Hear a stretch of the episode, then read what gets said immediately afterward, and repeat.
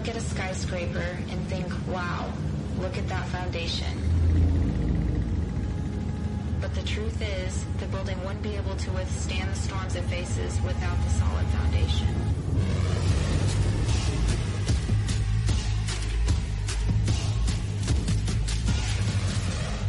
What is your foundation built on?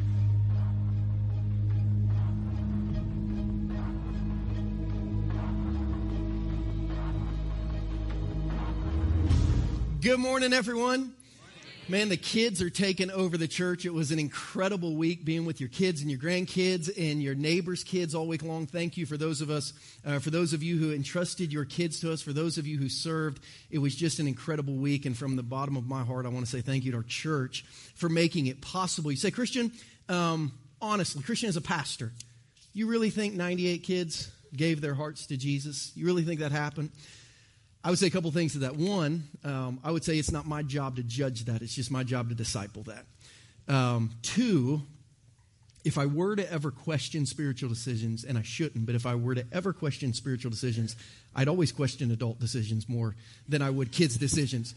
Because Jesus said that the heart that truly understands and embraces faith is a childlike faith. So um, I feel good about those 98 kids that said, I want to follow Jesus. And the reason I feel really good is because we put those kids back into their parents' hands and we say, okay, disciple them. Kids have built in discipleship in mom and dad that a lot of times adults don't have. So we send children and their parents home with this salvation parent conversation guide, which basically says, hey, your kids um, said to us that they wanted to say yes to Jesus, but mom and dad, you are the spiritual leader of your household, mom and dad. You need to talk to them about Jesus, mom and dad. You need to share with them how to follow Jesus. And we want to partner with families to teach families how to lead their children spiritually. We actually do what we call a best day ever party. So when someone says yes to Jesus at our church, we say it's their best day ever. So we're, we're doing a best day ever party for all these kids and their families on July 11th at 2 p.m.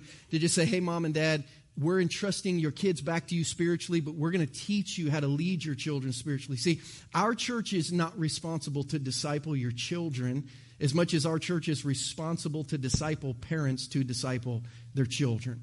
Our job is to partner with mom and dad and to teach you how to lead your children spiritually. Our church turns 10 years old this September. And as we've looked at the next decade of our church and said, what do we want to do better in the next 10 years than we did the first 10 years? This, this theme of discipleship, of making disciples who make disciples, of leading followers of Jesus, not just to know Jesus, but to help other people follow Jesus, is it, is it like the core of the next decade of our ministry? And we decided in January that we needed to go find someone with tremendous experience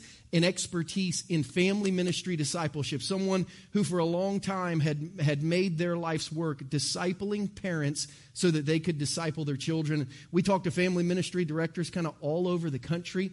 Um, we struck out a whole lot more times and we made contact, so we finally called um, probably the, the, the most well respected family ministry director in our city. His name's John Huber.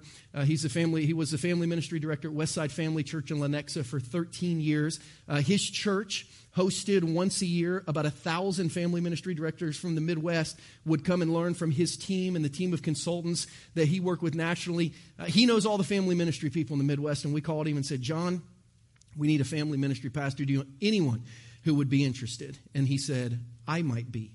Um, we did not anticipate that answer, but we spent about 10 weeks walking just relationally with him, with our elders and our personnel team, sharing the vision, showing him the new building. And even though he was in a great church doing great ministry, he just said, I feel like I feel like God is calling my heart to lean into this next decade at Journey. As you guys move into the new building, I see the potential of discipling parents in a way that will help them disciple their children. And I think God wants my family to be a part of this. So he and his family joined our team on Monday. John, his wife Jenny, their boys Elijah and Matthew. He's sitting right back there. John, stand up so uh, we can welcome you. Would you help me welcome Pastor John Huber to our ministry team?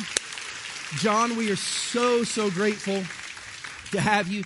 I feel good about 98 kids that want to follow Jesus and 80 that want to be baptized because I know you and your team are going to put together a plan to help mom and dads accomplish that well. So, so excited John is here. Part of discipleship is having a foundation in life that survives the difficult things. And that's Matthew 7. All month long, we've been learning the foundational beliefs that followers of Jesus embraces their spiritual worldview. So we've been studying the Sermon on the Mount. This is actually message number 29 in the Sermon on the Mount. Matthew chapter 5 was all about becoming like Jesus. Matthew chapter 6 was all about behaving in a way that will give you inner strength spiritually. And Matthew chapter 7 is all about developing a set of beliefs that allow you when everything else in the world is falling apart, it, that allows you to stay together.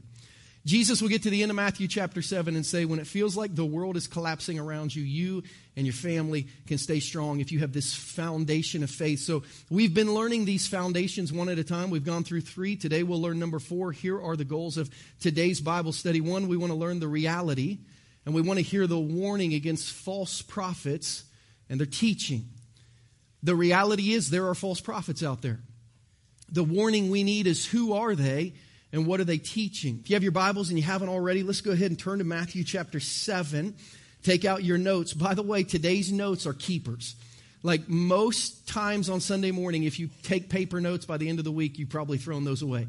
This is, this is one of those notes that you get in church that you'll keep in your Bible for, for years and years and years because you'll, you'll go back and reflect on it time and time again. So use today's notes. If you're uh, following along on the app at the end of this sermon, you need to email those notes to yourself. You need to print them out, put it in your Bible. You'll use these over and over and over again. I have too much to say, too little time to say it. So just follow fast, but take good notes today in Matthew 7. And then, number two, we want to understand why false prophets are so prevalent and what their dangerous teaching is. We're going to look at three main areas that almost every false prophet will identify themselves by. And I'm going to give you what I call kind of the Ten Commandments of false teaching. I'm going to give you the 10 areas that allow you very easily to know they're false teacher and allow you to spot them. Those are the goals of this morning. We always ask God to kind of slow our pulse down a little bit and clear the clutter of our heart and speak to us before we read Scripture. So, would you pray with me this morning, just briefly? Take a deep breath. And two prayers. One, confess to God anything in your heart or mind that's distracting you right now that might keep you from hearing from Him. And just ask Him to clear that away so He can speak to you. Have an open mind and an open heart to learn today. God, we confess that our world is filled with chaos, clutter, confusion, distraction, discouragement. And so many times those things weigh so heavily on our heart, we aren't able to receive from you. So, God, clear those things away in these moments and speak to our hearts. Jesus, we desire to live with such a firm foundation that nothing in life that we experience or hear can shake us from your grip. So use today to help us take steps toward that foundation. That's our prayer, and we ask it in Jesus' name. And everyone said, Amen. Matthew chapter 7, we're going to go verse 15 through 20 today. Jesus says, Watch out. You might circle those two words, watch out. It's a Greek word. The word picture of that of those two words, watch out, is the picture of holding something as far away as you can. It's a picture of taking your brain out of your head and holding it as far away as you can from something that your right hand is holding back. The phrase watch out, Jesus is literally saying, protect your head and your heart from false teachers. Protect it. Keep it away from false teachers. They come to you in sheep's clothing but inwardly they are ferocious wolves. By their fruit you'll recognize them. Do people pick grapes from thorn bushes or figs from thistles? Likewise, every good tree bears good fruit, but a bad tree bears bad fruit. A good tree can't bear bad fruit. A bad tree can't bear good fruit. Every tree that does not bear good fruit is cut down and thrown into the fire. Thus, by your fruit, you will recognize them. So, last Friday night, Danielle and I are downtown Kansas City. I just finished up a wedding for a young lady in our church who's been kind of under my Bible teaching, her and her family, since she's 10. So, 15 years, she's 25 now. And as we walked out of her wedding venue on Grand down, uh, downtown Kansas City, I looked kind of two blocks um, to the south a little bit, and I saw a building and a sign that I had not seen in Kansas City before. I saw this massive building with a huge lit up sign that said the Church of Scientology. And I asked Danielle, when do we get one of those? Not, not like new barbecue restaurant, I want to try it, but like, hey, like when, how long has that been here? Because um, I saw that sign 20 years ago. As a student pastor, I used to take my youth ministry to Los Angeles to do ministry on Skid Row. We'd go minister to the lost and the least. We'd go into all the parks that were so gang infested that churches couldn't go, and we'd do a little kids program. And the exit that we used to get off to do ministry in downtown Los Angeles was the exit of the Church of Scientology Celebrity Center. So same sign except the words Celebrity Center underneath it. It's where um, Tom Cruise and John Travolta and all the all the all the celebrities would go to do their Scientology thing. And as we pulled off the exit, the kids are like, "What is that?" And what does that mean? And, um, you know, what, what do they teach and why is it wrong? So I had to 20 years ago begin to dig into false teaching, false teachers, and figure out what was being taught that was contrary to the good teaching that Jesus gives us. I have learned that if you want to have a strong spiritual defense, you have to know the enemy's offense. Like if you want to hold the line on your faith, you have to know how the enemy's trying to get across. You have to know what their game plan is to kind of penetrate your heart and your head and your life and your relationships. And that's what today is about. Watch out for false teachers because Jesus says to us they are dangerous shepherds. Man, watch out for false teachers. Watch out for false prophets because they are dangerous shepherds. He says in verse 15, watch out for false prophets. They come to you in sheep's clothing but inwardly they are ferocious wolves. He didn't say they look like sheep, but they're really wolves. He said they wear sheep's clothing. Sheep do not wear sheep's clothing. They're just sheep. They just have it. But shepherds wear sheep's clothing. It would keep them warm when the sun would begin to set in those desert regions where they were watching over their flocks. Shepherds were meant to protect the flock who could not protect themselves, direct the flock who could not direct themselves, take care of them and get them home safely. And Jesus said there are people out there who are going to act like they're going to protect you and direct you and get you home spiritually, but they are not. Watch out for them. They look like shepherds who are trying to lead you in the right direction, but they are not. They're false prophets. Now, for us to know what a false prophet is, we have to know what a prophet is. So let's just look biblically. Let's glance back at Scripture and see what a prophet is. A prophet is one who has been called by God to speak for God, to connect people to God in our Old Testament scriptures, what we what our Jewish friends call the Hebrew Bible, 18 of the 39 books in the Old Testament have the name of a prophet, starting with Samuel, ending with Malachi. So almost half of them were men who were called by God to speak on behalf of God to connect the nation of Israel to God. The last and the greatest prophet would be a man named Jesus who would come from God, carrying the message of God to connect people to God. When we look at a prophet, we look back at people who were divinely called and ordained with a message from God to connect people to God. So in Scripture, a false prophet was the opposite. It was one who had neither been called by God nor speaks for God, yet they claim to do both with the desire to separate people from God. So they will say, God told me to tell you.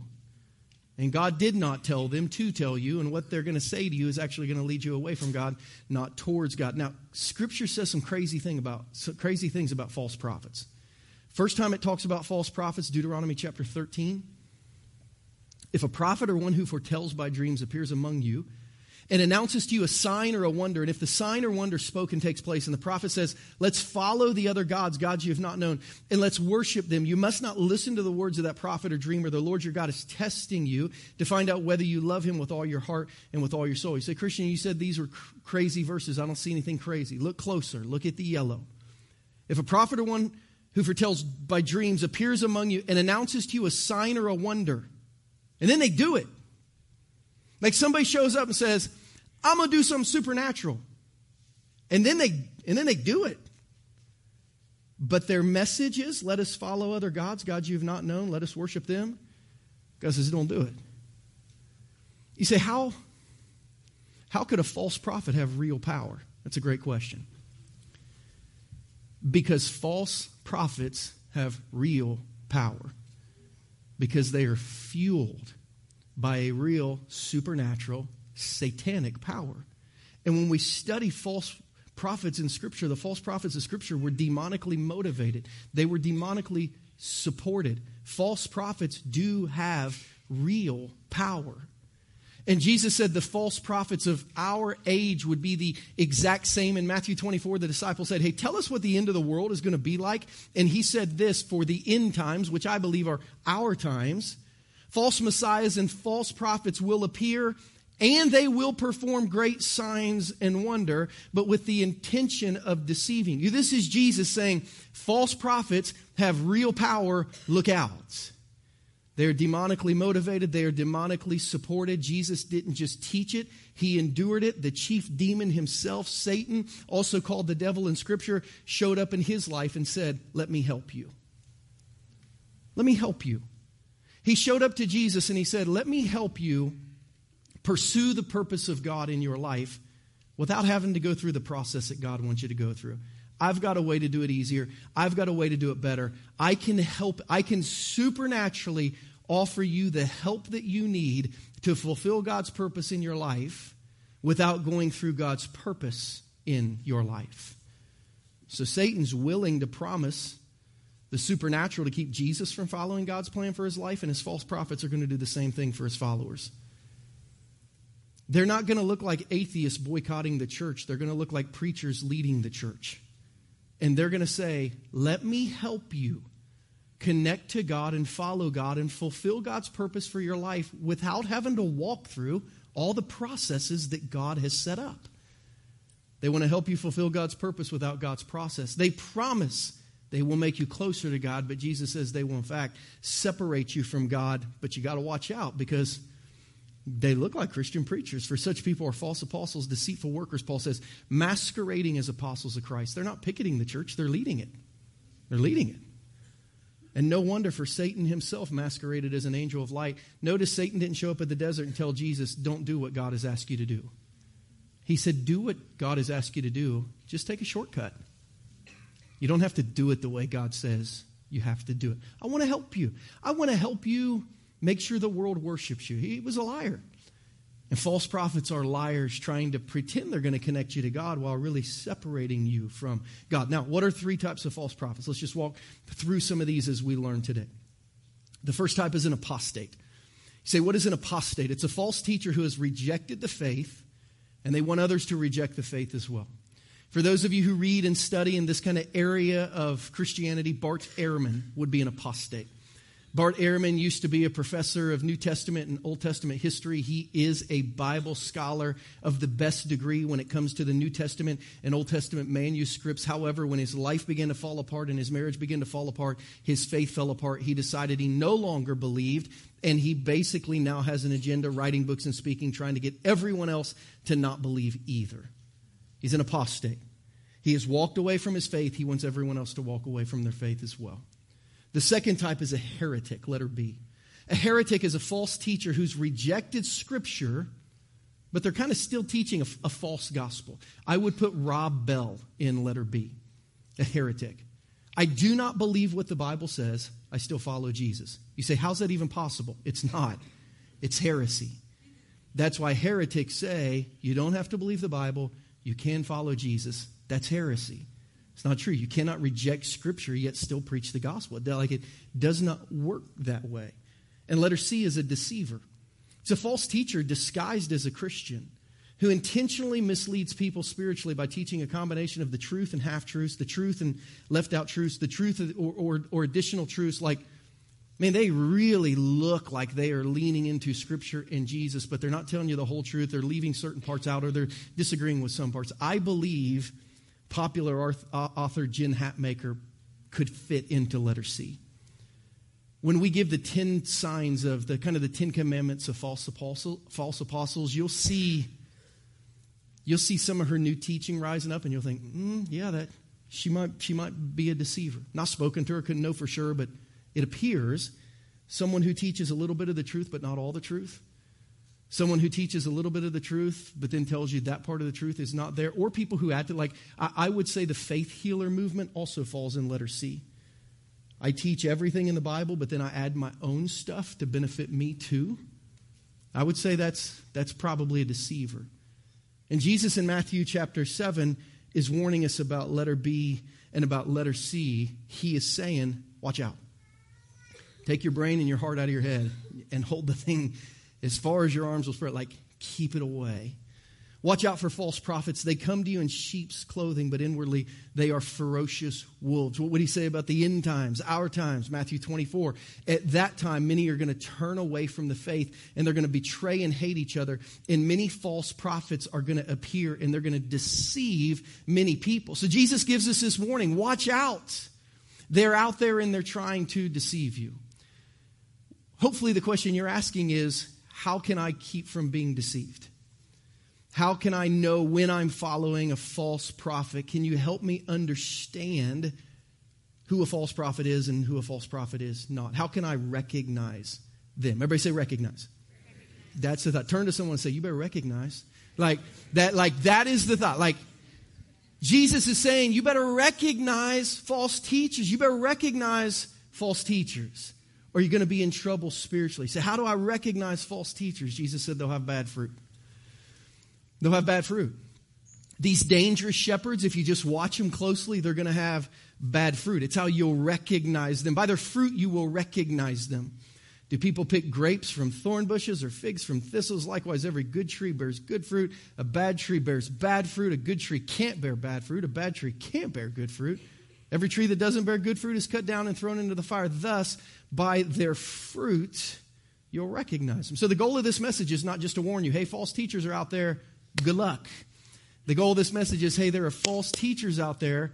Let me show you how to recognize them because their fruit is bad and their fruit is dangerous. Their fruit is bad and their fruit is dangerous. So if I would ask you what fruit you saw here, you might say, hmm, you know, might look like a little apple, might, you know, might, might be a pear. This tree is indeed called the little apple tree.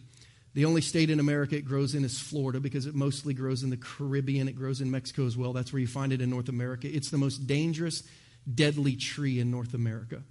It's called the manchineel tree. And its fruit is terribly poisonous.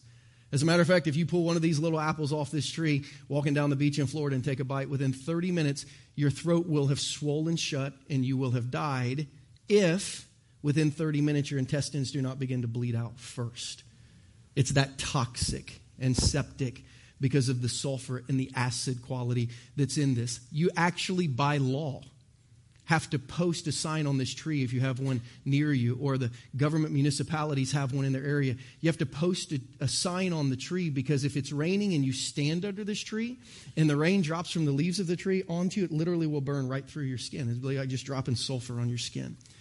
They post signs on the trees because if you were to park your car under the tree and the sap of one of these pieces of fruit would hit your car, it would not destroy your paint job. It would burn right through the car all the way to the ground. It's bad fruit. It looks like good fruit, but it's bad fruit. It's fruit that will kill you. And Jesus says false teachers produce fruit that will kill you. You say, How can I recognize their bad fruit? Two ways their students and their doctrine. The fruit of a false teacher can consist of two things. Fruit is what they produce. So they're students who follow them, or their doctrine or teaching that they teach. Now, let's start with the students because we ask this question why is false teaching so prevalent? The platform of false teachers is built by the motivation of false followers. I'm going to say it again, then I'm going to give you an illustration to help you understand what I'm saying. The platform, the platform that false teachers stand on, is built by the motivation of false followers. So, my first year in college, when I graduated from high school, I wanted to be an attorney. That's what I thought was going to be my future. So, almost all my classes were history, government, or business if I took any kind of electives at all. So, I took Economics 101, Econ 101, my freshman year at Liberty University fall semester. And, and one of the exercises, one of the homework assignments we had was on the principle of supply and demand. And we had to do a, we had to do a pricing exercise um, on the principle of, of the law of, su- of supply and demand. And, and, the exercise went like this a factory made a thousand gadgets, and they put them in a store at $10 per gadget, and they sold one the first week. So they dropped it to $9 a gadget, and they sold 10 the second week. And they kept dropping it. In the sixth week, they dropped it to $6.37, and they sold out in a day, that was the place where the supply and the demand at that price point was there. That like that's what you could sell that gadget for. So they had to figure out how to make it for less than that because there was a demand for the supply at that level. Now, let's take this to our message. If there was only a demand for biblical truth in the world, there would be no supply of false teachers.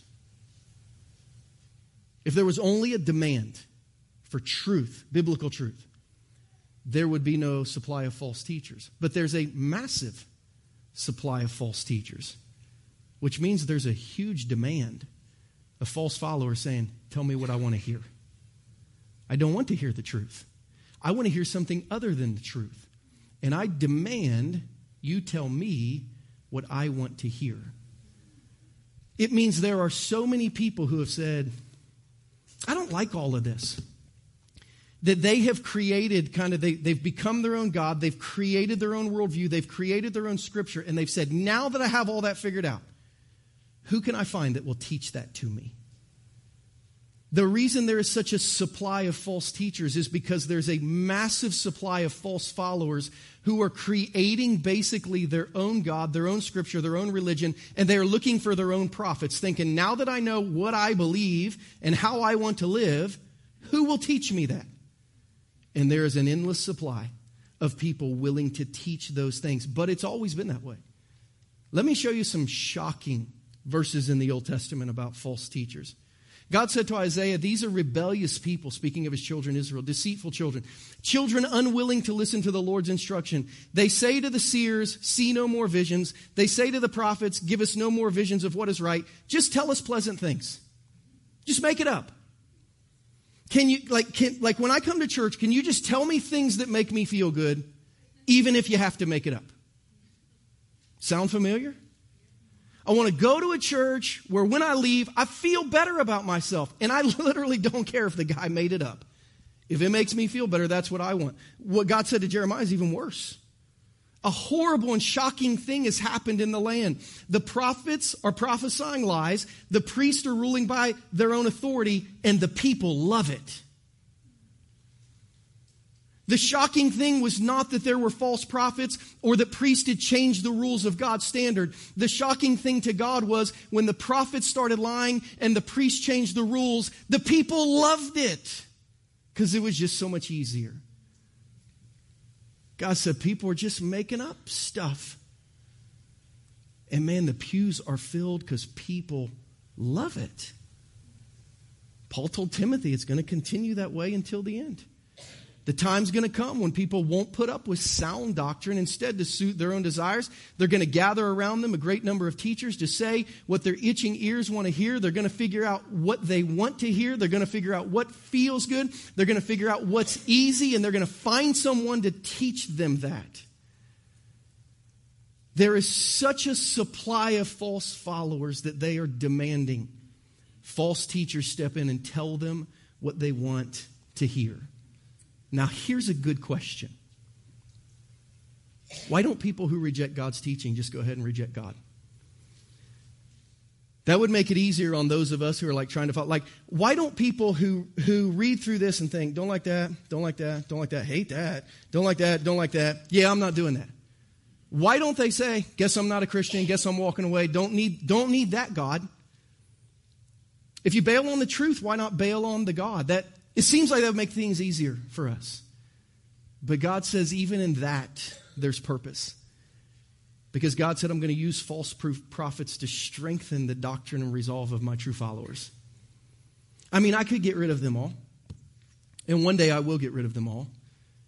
But as long as they're there, I'm going to use them to strengthen my church. I'm going to use them to force my church to study. I'm going to use them to make them answer questions. I'm going to use them to push my true followers closer to who I am. So Paul's writing to the church in Corinth and he's like, there's all different kinds of people teaching all different kinds of things. But then Paul says this no doubt, I guess there have to be to show which of you have God's approval. I guess God is using some of this false teaching to really help narrow the focus of those who are really solid believers. You say, Christian, okay, if, if I have to have good doctrine, and the only way I can know false doctrine is by having good doctrine, but some of the people teaching doctrine aren't even telling the truth. Like, how, how, how do I get to a point where I can learn what I'm supposed to know if not everyone is teaching the same thing? That's a great question. That's the right question. And it's part of kind of our new discipleship pathway that we're laying out as we head into the next 10 years of ministry at Journey. As we put together this program called our discipleship tracks, one of those tracks is a scripture track that is designed to teach you good, proper doctrine, biblical worldview. It literally is a one year class, about 28 classes, 14 in the fall, 14 in the spring that's just called a tour of the Bible. Because what happens is people memorize their three or four favorite verses, like in the New Testament, but they have no idea how this book works. They have no idea how this book came together. They have no idea how this book fits together spiritually. So we're going to, over the course of 28 weeks, teach a class called Tour of the Bible. It's going to have a little bit of theology, a little bit of doctrine, a little bit of apologetics, and we're going to try to set you on the firm foundation of understanding this book so you can move forward spiritually. Some of you, this is your very next step spiritually. So, how do I know if it's my next spiritually? If you have kids between the ages of 15 and 25, you better have good doctrine because someone's teaching them bad doctrine and they're going to come say, What's true? Mom and dad, you need to know. If you, if you lead a small group, and you have someone in your small group that you're just sure in your heart has bad doctrine, but you can't explain why, you need to take a class on good doctrine so you can help them. If you have someone in your serve group or in your friend group who's doing things that you know are biblically wrong, but you're, but you're not able to tell them why because you don't understand the Bible well enough, this is your next step. Step, take, take the scripture track. If you have people that you work with who are asking you questions about what Christians believe, but you don't have this real firm understanding of Scripture, like this is your next step. It's why I put in the bulletin this little card that says JCI discipleship tracks. Because we're asking people today who say, I need better doctrine, to sign up to get information about this class this fall, to drop this in the box when you leave and say that my next step, I'm a small group leader at Journey, but I need to unplug from my small group for a year because I honestly can't answer any other questions and I need to learn the Bible. Or I'm in a small group and I love my friends, but I need to unplug from my small group for a year and really learn the Bible because people at my work are asking me questions that I don't know. Or I'm a parent of a child who's in a public school or a public university, and every day they're being told why the Bible can't be trusted, why it's not true, why it's not real. I better learn some of this stuff. This is your next step. This is your next step. You need to fill this out. You need to drop it in the box when you go. And when you get the email, you need to try as many Sunday nights as you can. It'll be on Sunday evening to come learn good doctrine in Scripture. If you didn't grab a bulletin today, but you have a smartphone, you could text two words Journey Scripture to that number. We'll send you a link to this card. You can fill it out, send it back, and we'll reach out to you. This doesn't sign you up for the class. This just says, I know that's my next step spiritually. Can you help me grow? So that's, the, that's kind of the long term application of this message. Some of you need a year of learning good doctrine. Say, I don't have a year. I've got about another 15 minutes. Um, how can I identify false prophets? Can you go? Can you go quick? I'll try to go quick. Three areas that are going to kind of give us the Ten Commandments of false teaching. If you hear these, they identify false teaching. What are the three big areas? Number one, they always reject the sole authority of the scriptures. Listen closely. On, on your notes, circle the word sole, because a lot of them will say the scripture has authority, but not that it is the only authority of God. So, how does this look? Let me give you three ways.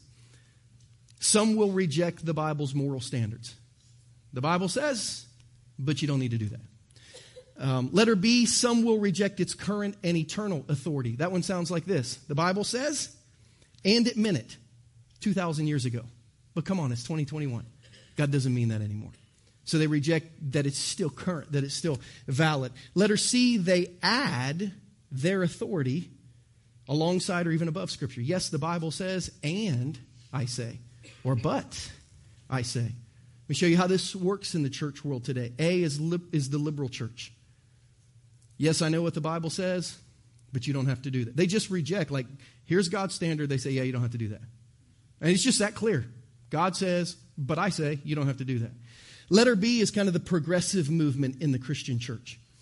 Progressive means this um, that what God meant had to have progressed because it's been 2,000 years. Like, of course, God meant 2,000 years ago everything in Matthew 7, but come on, it's 2021. Surely God's truth has progressed past that. It's got to have changed. That's what letter B is. Letter C, I call kind of the, the word of faith movement. God is like God has given me a word for you. Just like he just like he spoke to like the prophets and the apostles. As a matter of fact, there's a, a new movement within the world of Christianity called the New Apostolic Reformation. It's known by the acronym NAR, N-A-R. And according to this, around the turn of the millennium, 2000, 2001, God reinstituted for the first time in 2,000 years the offices of Old Testament prophet, New Testament apostle. There hadn't been any for 2,000 years, but God changed his mind, and now, just like Isaiah and Jeremiah and Malachi prophesied, like told the whole world something from God that only they knew, those, those guys and gals are here again. And just like the Apostle Peter and Apostle Paul were commissioned to give truth to his church, like, like those people are here too. The new apostolic reformation. What they, what they fail to understand is that the reason God spoke through prophets in the Old Testament to tell his people what he needed to tell them is because the Holy Spirit wasn't available to every believer. So one had to tell all, like the Spirit would come, come on them and they tell everyone what they needed to hear. So all the Old Testament prophets pointed to Jesus. And all the New Testament apostles were attached from Jesus and taught from Jesus.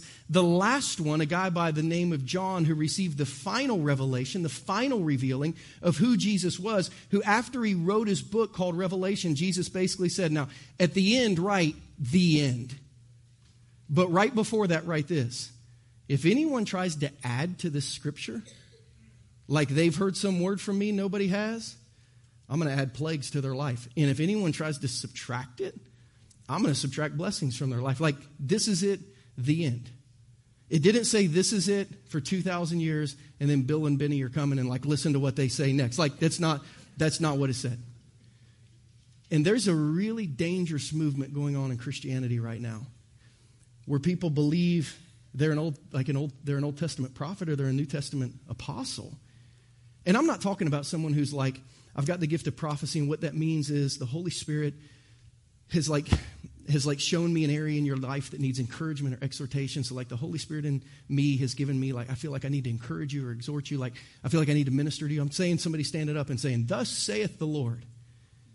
God told me this for the entire world. Watch out. Because that is how every cult in the history of the world started.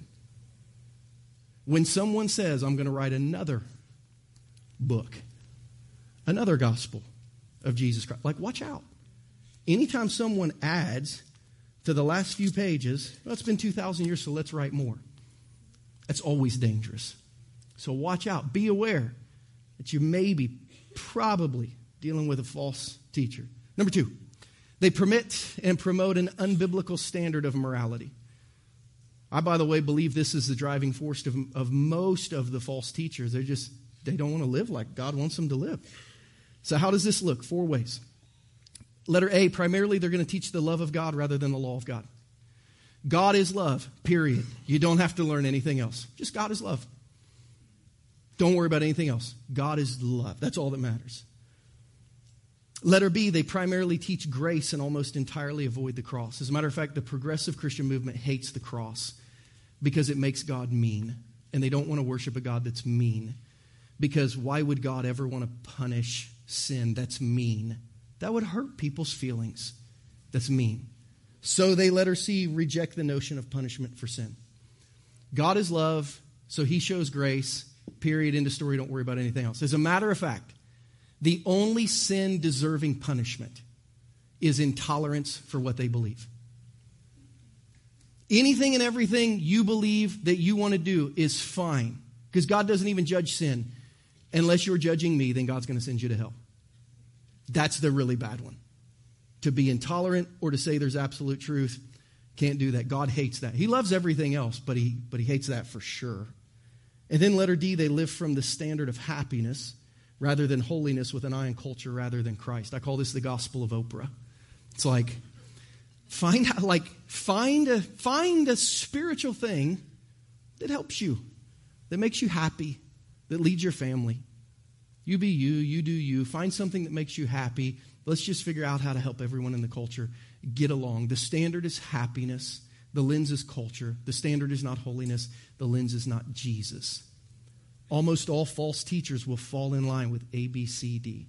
The liberal church primarily teaches the love of God rather than the law of God. God loves everyone, universalism, period. Don't need to teach anyone else. The progressive Christian church will teach B. God has so much grace. God forgives everyone. Don't worry about anything else. They'll both reject the punishment for sin unless you're intolerant, then you should be punished for sin. And it's because they just want everyone to be happy and they and they're kind of bowing to the culture rather than to the Christ. So we got to be careful when they permit and promote an unbiblical standard of morality. And then finally, number three, how do we identify false prophets? They work to put the path of salvation in people's own hands. Basically, they're trying to help you be religious without God. They're trying to help you be spiritual without Jesus. So they put everything in your hands. What do, what do they do? Let me give you three areas. Letter A, they create a salvation that is Jesus minus something. That's the liberal church. Just have Jesus. Don't worry about anything else. Just have Jesus. Just Jesus. Just, just Jesus. Don't worry about anything else. That's Jesus minus something. There's also kind of the legalistic, cultic churches that create a salvation that's Jesus plus something. So once you have Jesus, then you add all this other stuff, then you can do it. This is where the word of faith crowd gets in a little bit of trouble because they have Jesus plus. And by the way, if you study real carefully the New, New Apostolic Reformation, they will say the proof that they are prophets and apostles is they can do signs and wonders. It's proof. Who did Jesus say would do signs and wonders in the last times? The false prophets. Not the real ones, the false ones. So they got a problem in their theology right there that Jesus plus what I do shows you that you need to follow me. Some of us grew up in a legalistic church that has this bent too. It's like Jesus plus, never miss church, teach Sunday school, give 10% of your money, go on a mission trip, or you're going to go to hell. And it's like, hang on, I don't think I don't think those last four in the Bible like as conditions to go to heaven. I think I think that's just you and your church. And it's like, yeah, that's just us and our church. So like some of you grew up in a church like that. Like your pastor would call you, and your salvation was dependent on what you did for the church, not how even close you were to Jesus. And it's like run, like run from churches like that. And then letter C, they create a salvation based on the heart of man rather than the heart of God. Kind of their theme song is Luke Bryan's I believe most people are good. It's like, no, no, no, Luke. I, I love every Luke Bryan song but that one. I don't believe most people are good. I believe all people are broken, but I believe God is good. And I believe all people can become righteous through Jesus. They can have a perfect standing before God. But not because most people are good, because Jesus is good. And he offers us what we cannot have on our own, what we do not have on our own. So let's summarize it in a sentence. False teachers are going to twist the scriptures. They're going to lower God's standard of morality. They're going to take salvation out of Jesus' hands. They're going to place it in your own hands, or they're going to place it in, um, in their hands. Here's what you need to do to be saved. Now, how big a deal is this spiritually? So far in this book, Moses has talked about it, Isaiah has talked about it, Jeremiah has talked about it, Jesus has talked about it, Paul has talked about it. Just so we don't leave out any of the big boys, the Apostle Peter is going to talk about it. There were also false prophets among the people, just as there will be false teachers among you. They're going to secretly, which means you won't even know it's happening if, you, if you're not watching out for it. They're going to secretly introduce destructive heresies, even denying the sovereign Lord who bought them. What does that mean? They're going to deny that God is in charge or that you need to be redeemed, that you need to be forgiven. God is not in charge and no one needs to be forgiven. No, everybody's okay, unless you're intolerant. They're bringing swift destruction on themselves. Many are going to follow. Their depraved conduct and are going to bring the way of truth into disrepute. In their greed, these teachers are going to exploit you with fabricated stories. They're just going to make stuff up. Their condemnation has long been hanging over them. Their destruction has not been sleeping. God is aware. He's going to do something about it. Don't be afraid, but be aware. Jesus didn't say be afraid, He said be aware. Be aware of false teachers. That's what Peter is teaching us too. Be aware. That's why John says, as we almost close the canon of Scripture in 1 John 4 1, dear friends, don't believe every spirit, test them. Learn what good doctrine is so you can spot bad doctrine. Test the spirits to see whether they're from God because there's going to be a lot of false prophets who have gone into the world. The goal is not to be afraid of them, but to be aware of them and to spot them when you see them. So, how do we avoid them? I'm going to go really fast now. We know how to see them. How do we avoid them? Letter A, learn good doctrine so you can immediately spot the bad. That's the best way. Sign up for the class. The best way to avoid false teachers is to learn good doctrine so clearly that as soon as you hear false doctrine, you think, that's not true. Letter B, understand what false teachers teach so that you can easily spot it. I am reading with our interns, 28 college interns, this book this summer. It's called Another Gospel by Alisa Childers. And basically, it is how to understand if you're being led by a liberal or a progressive Christian leader because they're starting on the college campuses. So, we told our college students that are interning with us the most important thing we can do is arm you to know what is true, what is not. Guard your heart, guard your mind. 28 of our college interns are reading this book with me, and we'll sit down and have a probably four hour discussion with it, about it before they go back to school. Letter C. Trust that God is going to use false teachers to strengthen his church and ultimately and he ultimately is going to judge them for deceiving his children. Listen, don't be afraid of false teachers. Just realize God, I, be annoyed. I'm annoyed. But know that like God's going to use it. Just trust God. God's going to use it. And then letter D, pray for the hearts of false followers. Because most of them have not been intellectually deceived. They've been spiritually deceived. They have shaped a theology for themselves that says, I don't want to follow God his way, so I'm going to find my way. Most of them have not been intellectually confused. They've been spiritually disobedient, so they found prophets who will support that. So they, so they need us to pray for their hearts, probably more than their mind. You say, why is that? Because the end is not good. Every tree that doesn't bear good fruit is cut down and thrown into the fire. It's a picture of people who choose to spend their life away from God, living in an eternity in the fires of hell because they said, I don't want to do God's thing God's way. So we pray. Six spiritual foundations over six weeks. Today's number four. Let's review the first three and get out of here. Spiritual foundation number one my sin's got to be judged because it's my sin that caused Jesus to die on the cross. Live from the plank you'll always see to help someone remove the speck. Foundation number two my Savior is available for constant relational access that's going to meet my physical and my spiritual needs. God is good. He does want you to be fulfilled, which means if He says do something, it will fulfill you. And if He says don't do something, it ultimately is not going to fulfill you. You got to trust Him. Foundation number three last week my path to follow Jesus is narrow. Most people are going to choose not to follow it, but once I find that out, it makes me love them more and longer till the day that I die. And then today, foundation number four, my doctrine. Got to cling to Jesus, got to cling to the scriptures, got to cling to his standards for my life while understanding and withstanding false teachers and bad doctrine. I got to not only know what's right, I got to be able to withstand what's wrong. I got to do what Paul told Timothy watch your life and doctrine closely. Why?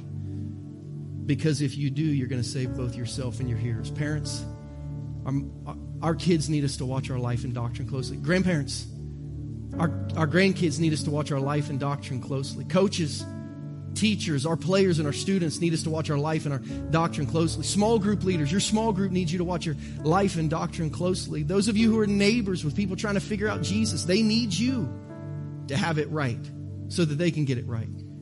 They need you to be a disciple who makes disciples, who makes disciples, who makes disciple. Be a disciple who has good doctrine. Make a disciple who has good doctrine. What is God saying to your heart? What are your next steps? Move forward in this area. It'll help you and someone else. Would you pray with me as we consider those things? Lord, we had a lot to say and not a ton of time to say it, but thank you for what you taught us. Heads are bowed and eyes are closed all over the room. If you're here today, are you where you need to be in order to be strong in the area of doctrine? If not, are you willing to make a commitment to be stronger? A one year commitment to get stronger? Maybe that's your next step today. Do you know a false follower who's found a false teacher to give them what they want to hear? If you do, pray for their heart right now. They don't have an intellectual problem, they have a heart problem. They just need to fully come to Jesus and trust Him. Pray for their heart to trust Jesus. And if you're here today and you don't know Jesus, I want to tell you, you can trust Him. He's good. He loves you. He lived for you. He did die on a cross because your sin had to be punished. But God loves you so much, He was willing to punish someone else other than you. Also, you could be forgiven and close to Him and right with God. If you've never received the love and the grace and the direction of Jesus, you can do that today. Say, How do I do that? You just open up your heart and receive Him in prayer. If you don't know how to do that, I'll say a prayer that you can repeat after me. You don't have to pray out loud just from your heart to heaven. Just pray something like this Jesus, I need you. Just repeat after me Jesus, I need you. Forgive me for my sin. Cleanse me from my past. Heal me of my hurts. Lead me into my future. Today I surrender my life to your leadership. I ask for your salvation and I ask for help to trust you. If you just prayed that prayer with me in just a second, I'll let you know how you can tell us, reach out to us so we can pray for you, maybe even pray with you or give you some information about how you can begin your walk with Jesus. But for the Christians in the room, Jesus, we collectively pray together today and we say thank you. Thank you for caring about us enough to warn us for what's dangerous to our souls. Help us to watch our life and our doctrine closely so that by it we will preserve both our souls and spiritual life and the souls of those that we lead and live with spiritually. That's our prayer. We can't do it without you. So help us, Lord. And we ask these things in Jesus' name. And everyone said, Amen. Hey, just.